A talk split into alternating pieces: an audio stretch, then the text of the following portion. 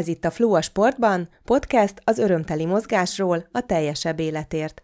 Csanaki Timi vagyok, és ha szeretnél inspiráló beszélgetéseket hallani arról, miért és mi mindenre jó a testmozgás, tarts velem!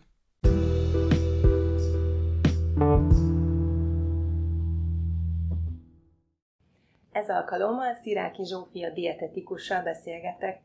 Zsófi a táplálkozás tudományok terén sokszínű tevékenységet folytat, Jelenleg a gastroenterológia területével is foglalkozik. Sporttudományi témákban oktat, és olyan témákban publikál, mint a táplálkozás hatása a hangképzésre, vagy a céklalé teljesítményfokozó hatása.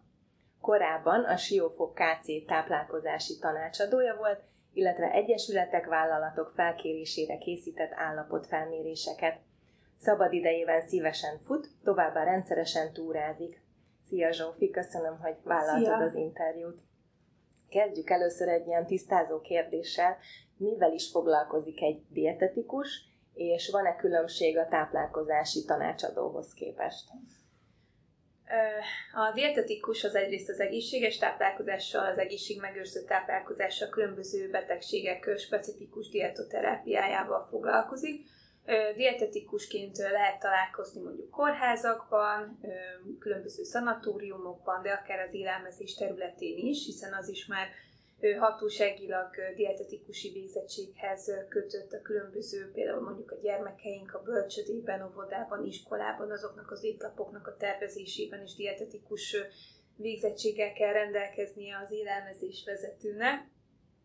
Emellett pedig ugye sportközpontokban, rehabilitációs intézményekben, valamint a egyéb típusú magánellátásban is tudunk találkozni dietetikussal, és ez egy négy éves képzés, és ez alatt a négy éves képzés alatt egyrészt olyan tárgyakat, tárgyakban, témákban merülhetnek el a hallgatók, mint mondjuk az anatómia, az élettan, tehát hogy specifikusan a gyomorbélrendszernek ugye az élettan, a korélettan, a különböző betegségek ennek a háttere, valamint ugye két év tankonyha is társul hozzá, ami azért is fontos, hogy ne csak beszéljünk róla, hanem tudjuk is elkészíteni ezeket az ételeket tényleg elég szerteágazó, nagyon gyakorlati tudást ad, és amikor valaki végez dietetikusként, ahhoz, hogy mondjuk egyéni vállalkozóként továbbiakban tudjon foglalkozni, még kötelezően még két évig kell dolgoznia valamilyen kórházban, vagy egyéb egészségügyi intézményben, vagy egy mentoráltság alatt, hogy egyéni vállalkozóvá válhasson.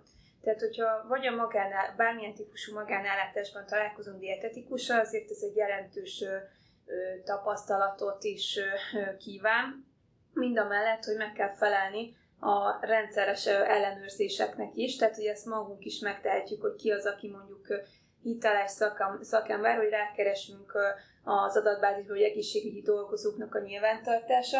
Ez például a kereső.enkk.hu, tehát hogy ékezetek nélkül, és itt meg tudjuk nézni, hogy akihez fordulunk táplálkozási tanácsokért, az rendelkezik-e egyáltalán ilyen típusú végzettséggel, és a rendszeres követelményeknek, mint mondjuk akár a egészségügyi kiskönyv megléte az ugye nagyon fontos, hogy rendszeres, ilyen rendszeres ellenőrzésekben részesüljenek az egészségügyi dolgozók, mellette mondjuk tovább is képzi magát, hogy van engedélye rá.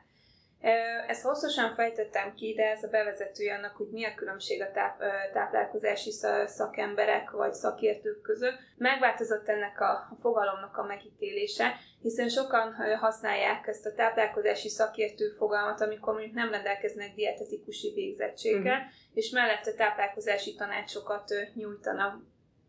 Részben ez, hát hogy honna, mikor kezdődött a táplálkozási szakértők nagy mennyiségű kitermelése a hétköznapokban, amikor mindenhol már agyba főbe látjuk, hogy felbukkan a különböző közösségi média platformokon, hogy mindenki hirdeti a portékáját.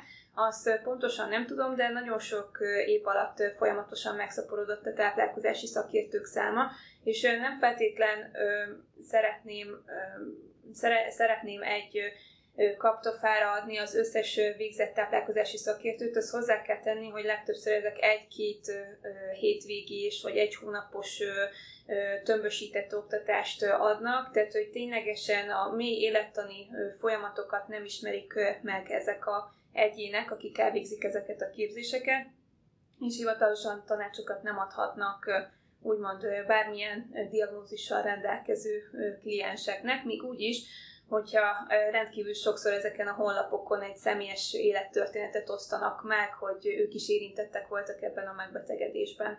Ez nem feltétlenül jogosítja fel őket arra, hogy egy nem, fel, nem megfelelő átlátás mellett, tehát hogy miért, még úgyis, hogy a dietetikus is legtöbbször team munkában szokott dolgozni, akár mondjuk egy orvossal, vagy gyógytornásszal, vagy ápolóval, hogy teljes körű ellátást tudjon nyújtani a páciensnek.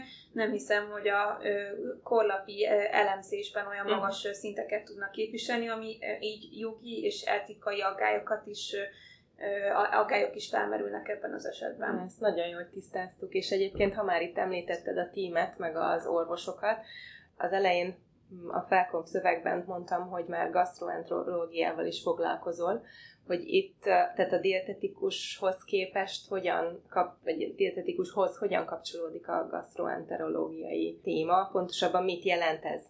Igen, korábban, amikor dolgoztam állami ellátásban dietetikusként, akkor kórházban dolgoztam, főleg ilyen belgyógyászati, gastroenterológiai témájú páciensekkel.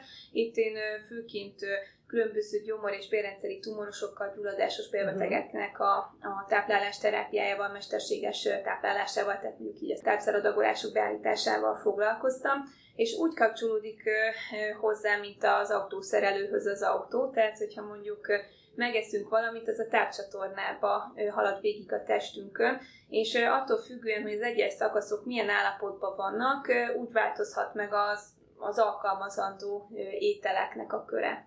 Oké, okay, oké, okay. ezt így fontos volt szerintem körvonalazni, mert nem biztos, hogy mindenki ezekkel a fogalmakkal itt tisztában van.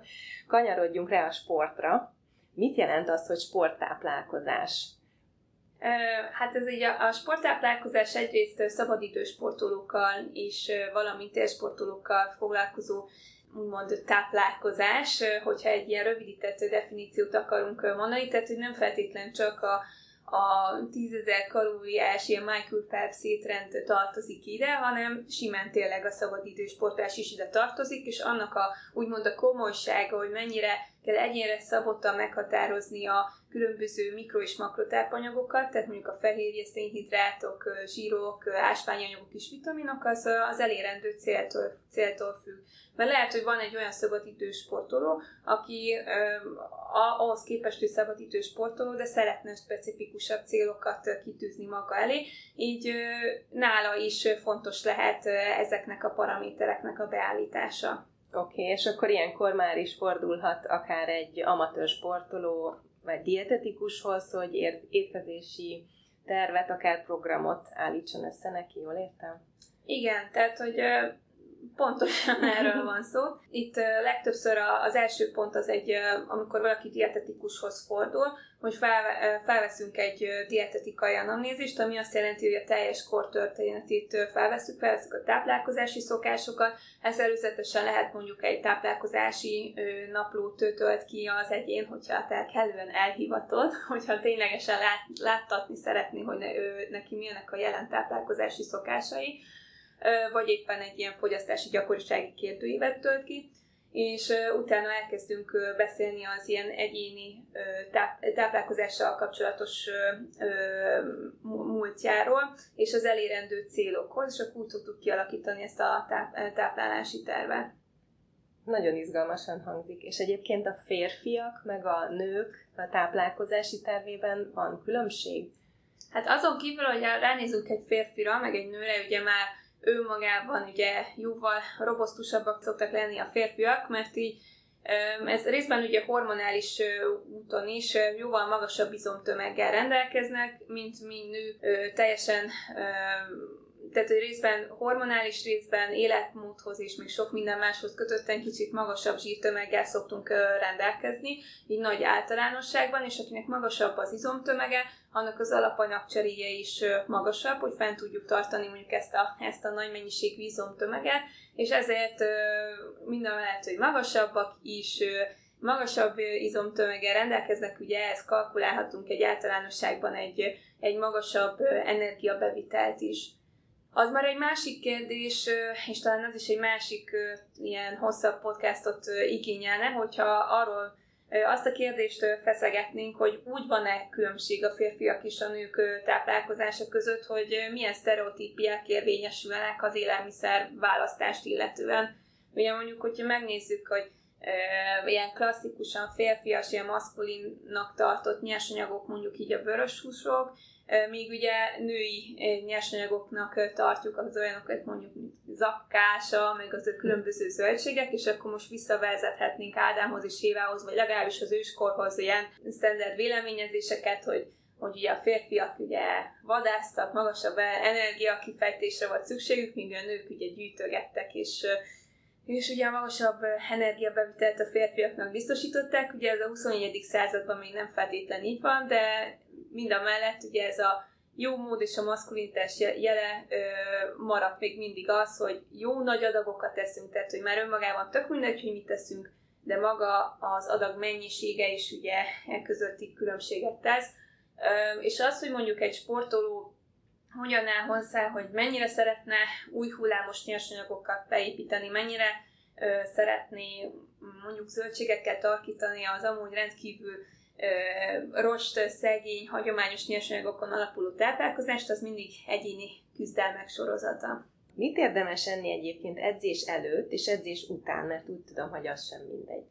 Itt attól függ, hogy az edzés előtt hány órával tervezed azt az étkezést, mert mondjuk edzés előtt egy olyan, mit tudom én, egy két-három órával, itt fontos a, a tehetségérzet kialakítása, inkább ilyen lassabb felszívódású szénhidrát forrásokkal, tehát ugye ezek ilyen magasabb rostartalmú, magasabb fehérje tartalmú ételek fogyasztása javasol, még ha mondjuk edzés előtt mondjuk egy órával vagy, akkor már nem cél az, hogy telepakoljunk extrém magas rostartalmú nyersanyagokkal, hanem itt az a lényeg, hogy a glikogén raktárakat, tehát ugye a szervezet szénhidrát raktárait feltöltsük, és ilyenkor egy kicsit ö, megengedettebb az ilyen gyorsabb felszívódású szénhidrátoknak a fogyasztása, míg edzés közben tényleg ö, csak annyi a lényeg, hogy ö, fenntartsuk a koncentrációt, a teljesítményt, hogyha ez egy hosszabb ideig tartó fizikai aktivitásról beszélünk, akkor lehet ilyen kis géleket, esetleg egy banán bekapni, még a fizikai aktivitás után, a fizikai aktivitás követő fél órában,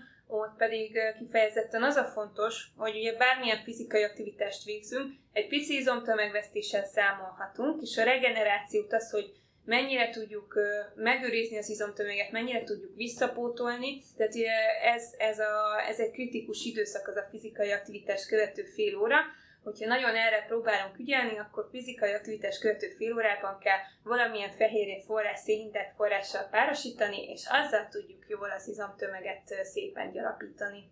Wow. Ez biztos, hogy nagyon fontos egyébként, amiket mondasz, és uh, valószínűleg sokan vagyunk, akik erre nem is nagyon figyelünk.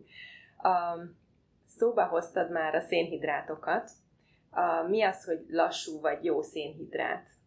Hát ezek is egy nagyon divatos kifejezések, amik így elterjedtek a különböző ilyen laikus felületeken. Én azt a szót elvetném, elvetném, hogy jó szénhidrát, tehát hogy nem jó ilyen úgymond nem jó ilyen jelzőkkel ellátni, mert megvan a feladata egy gyorsabban felszívódó szénhidrát forrásnak is, egy lassabban felszívódó szénhidrát forrásnak is, Ugye lassabban felszívódó szénhidrát forrásoknál általában egy magasabb rostartalmú nyersanyagról van szó, tehát hogyha mondjuk fogyasztunk egy, egy jó kis alföldi parasztkenyeret, ami jó, ez a klasszikus fehér mhm. kenyeret, uh-huh. és mondjuk fogyasztunk egy ilyen roskenyeret, akkor egyrészt a tehetségérzet hamarabb ki fog alakulni, hogyha teljes kiölésű terméket választunk, pláne hogyha eszünk mellé valamilyen kis zöldséget is, ha ügyelünk a megfelelő napi zöldség és gyümölcsbevitelünkre. És ugye, hogyha hamarabb alakul ki a tehetségérzet, akkor nagyobb valószínűséggel lesz mondjuk sikeresebb egy, akár egy diéta is, hiszen nem, nem a következő 5 percben leszünk éhesek, mellette az emésztésünk is kicsit jobb lesz, tehát hogyha mondjuk valakinek így a e, esetleg emésztési gondjai is vannak, akkor ebben is jótékony hatású de mi lát, láthattunk már, vagy hát hallhattatok már a, az elmúlt percekben egy pozitív hozadékot is, hogy van például fizikai aktivitáshoz kötötten, tök jó néha gyorsabban felszívódó szénhidrát forrásokat is alkalmazni, amik mondjuk lehetséges, hogy mellette nincsenek fehérjék, zsírok, vagy éppen rostok, amik egy kicsit lassítanák a felszívódásnak a folyamatát. Oké. Okay. Nemrég hallottam azt a fogalmat, hogy eléhezés. És utólag rájöttem, hogy ez engem valószínűleg érint, tehát, hogy edzés közben így elfogyott az energiám. Hogy ez tényleg van? Ez egy létező dietetikai fogalom? E-éhezés. El-éhezés. Ja, el-éhezés. Igen, igen. Életemben nem hallottam. Nem. Oké. Oké. Hát igen, itt, uh, itt ez, a, ez a nagy kérdés, hogy te valóban az edzés közben mondjuk mutattad-e az éjségnek a, a jeleit, itt mondjuk gondolhatsz egy koncentrációra, egy teljesítmény küszöbre, ami után ugye elkezd a test fáradni, itt ennek nagy szerepe van az adekvát szénhidrát bevitelnek. Tehát, hogy az, hogy mondjuk mi pellengére állítjuk a szénhidrátokat, és azt mondjuk, hogy úristen, e, én most diétázom, most semmi szénhidrátot nem fogyasztok, teljesen mindegy, ez megjelenik el sportolói szinten is, meg megjelenik laikus szinten is, hogy folyamatosan romlani fog a sport teljesítmény, ha nem eszünk szénhidrátot. Tehát ugye a sportolóknak nem a fehérjék a legfontosabb tápanyagforrásai, hanem a szénhidrátok. Uh-huh. Oké, okay, fontos. Átérhetünk a folyadékokra egy picit. Mi az az izotóniás ital? Minden sportoló a tévében, közvetítéseken azt vissza, hogy ez mi van benne, és hogy miért olyan fontos. Az izotóniás ital egy sportital, ami a vérrel megegyező koncentrációban tartalmazza a szénhidrátot, és mellette a különböző ásványi anyagokat, tehát ezek ilyen, amik fontosak a így például izzadásnál nagyon sok elektrolitot vesztünk, ugye nem csak folyadékot, és ugye ezeknek a pótlására szolgál. Emellett amúgy több más ilyen sportital is van, amik kicsit más koncentrációban tartalmazzák a szénhidrátot például, attól függően, hogy mi a tényleges cél. Mondjuk valaki mondjuk testtömeget szeretne csökkenteni, vagy folyékony formában szeretne kalóriát bejuttatni, de az izotóniás italnak így pont annyi volt a definíciója, amit így elmondtam. Az már egy másik kérdés, hogy kell-e izotóniás italt fogyasztani, mert nem minden esetben kell. Mondjuk, ha valaki egy edzőtermi edzést végez, mondjuk egy csoportos edzés, vagy egy ilyen max. egy órás ilyen erőemelő történetet, akkor valószínűleg nincs szükség mhm, izotóniás ital fogyasztására, és hátráltatja is a megfelelő testtömegnek az elérését. Mert ugye ne felejtsük el, hogy ez egy kalóriaforrás. Tehát a víz az uh-huh. tökéletes lesz. Uh-huh. Oké. Okay. Az, hogy energiaitalokat használnak sportolók is, meg fiatal gyerekek is akár teljesítményfokozóként, az egy okés dolog, vagy az, az nagyon nem jó? Jó, az energiaitalok fogyasztási rátája az ijesztőszerűen megnőtt így a 21. században. Sportolók kezében amúgy szerencsére a önbevallásuk alapján így, legalábbis akivel én találkozok, így kevesebbet isznak. Részben azért is, mert mert a szénsavas italokat mondjuk sporttevékenység megkezdés előtt azért kevésbé jó fogyasztani, ugye kedvezőtlen hatásai lehetnek a koffeinnek tud lenni egy teljesítményfokozó hatása, de általában ezek az energiaitalok nem feltétlen a legjobbak. Egyrészt túl magas dózisban tartalmazzák a koffeint, ami egyre tehát előidézi ezt a dehidratált állapotnak uh-huh. a mhm. kialakulását, ami teljesítmény romló hatású. Az már egy másik kérdés, hogy azzal, hogy édes, meg gumimaci és hasonló ízekben kínáljuk a társadalom számára nagy léptékben, és egy ilyen trendvonal húzódik a tinédzserek között, hogy ki az, aki már úgymond elég felnőttes egy energiaitalnak az elfogyasztásához, az egy másik probléma, hiszen esetükben azért ez a nagyon magas koffeinbevitel, ez egy, ez egy magas egészségügyi rizikóval is társulhat, hiszen egy alacsonyabb testtömeg mellett egy ilyen magas koffein terhelés az akár fej, fejfájástól, akár eszméletvesztésig magasabb arányban fordulnak elő, például ez kifejezésre juttat tudnak ilyen különböző rejtett szívbetegséghez kapcsolódó tünetek, szóval nem játék, aki teheti mondjuk a gyermekének ne kínáljon energiaitalt. Igen, ez nagyon komoly. És akkor zárszóként mit üzensz annak, aki mindennek hatására úgy dönt most, hogy egy picit tudatosabban fog táplálkozni? Hát próbáljátok, hát nagyon nehéz, de olyankor próbáljátok tartani azt, hogy naponta akkor próbáljátok megenni négy adag zöldséget vagy gyümölcsöt, amit, amiben nem számít bele a burgonya, és ebből egy adag legyen legalább nyers formájú, és hogyha tehetitek, akkor járjatok piacra, ahol egy fenntarthatóbb forrásból lehet ezeket az élelmiszereket beszerezni. Nagyon szépen köszönöm, Zsófi, hogy itt voltál. Szívesen, sziasztok!